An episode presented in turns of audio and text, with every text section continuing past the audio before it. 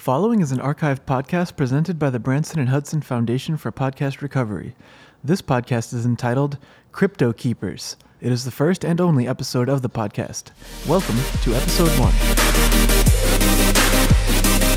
In the tales of yore, a crypt keeper was a guy who kept track of what was going on in the crypt.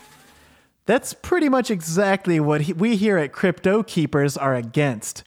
When we all own crypto, we all own some theoretical part of the digital crypt, and we could make a lot of money that way too. And along the way, it will make the old ways of doing things obsolete.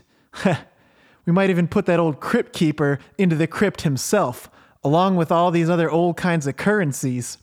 and maybe the only way they can avoid that kind of fate is if uh, that old crypt keeper gets smart and invests in crypto while he has the chance. Anyway, my name is Arno Argel, and I'm here today with my co host, Drace Goodstreet, for a very special first episode of Crypto Keepers. We have with us today the first person to become living crypto, the world's smartest man, Opulence. Opulence, thank you for being here today. Thank you so much for joining us, Opulence. Greetings. This is a very exciting, very exciting time for all of us. Thank you for submitting to my expertise.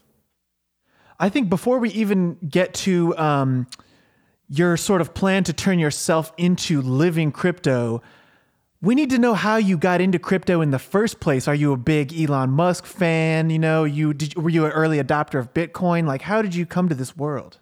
I do not believe in concepts such as fandom. I merely see the titterings of people on this planet and have decided that I would be able to make not only a great impression um, on the masses through my accumulation of various cryptocurrencies, but that I myself could easily move into this market and uh, begin to aggregate power for the for the real reign that's going to come soon.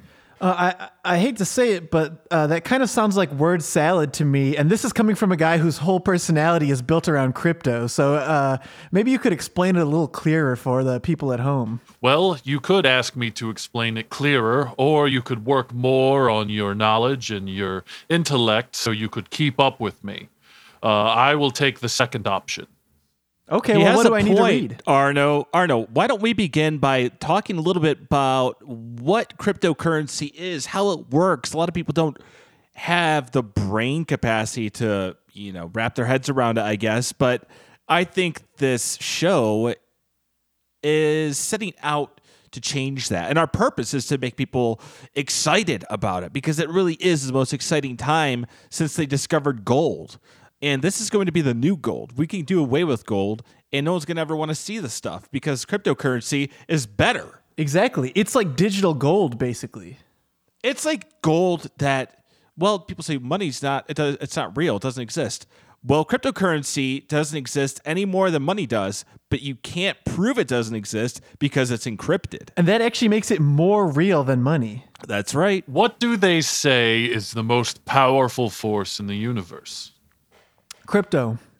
Money, which cryptocurrency is the new money, but it's better than money. It's like money too. Physical money has never been able to keep up with concepts such as faith and love.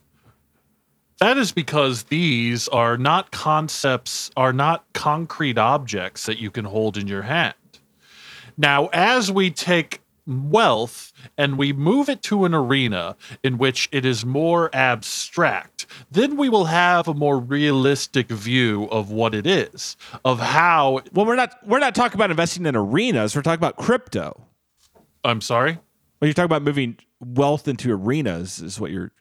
Is that that's what he's saying? I right, think he means a, a metaphorical arena in the same way that crypto is like metaphorical money. He's talking about a metaphorical arena. Ah, I get But it. I He's like where he's headed because he's, He's, right. kind of talking. he's using his words kind of as crypto. I, like I'm that. not.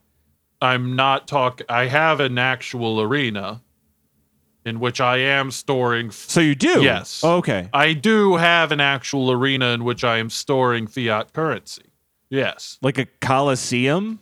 Where is this arena? Well, it's a minor league baseball stadium. that um, after COVID, uh, there was incidents it closed down. I was able to purchase it on the cheap.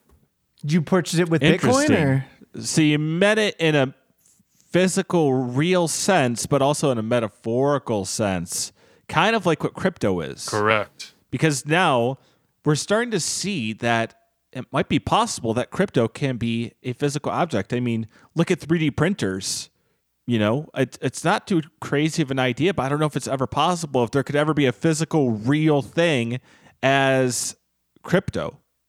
Are you You're saying we talking can use a about 3D perhaps printer a, to print our crypto out? a, a cryptocurrency that would you would be able to hold in your hand? That's exactly what I mean. Like, could I hold an actual Bitcoin in my hand, or better yet, can I g- can I go to Mars and you know use Dogecoin as a currency to the moon? Elon Musk, folks, the best, the Doge father, as we call him. That's right. I want you to imagine a market, a market in which coins and money doesn't exist. Well, back in ancient history.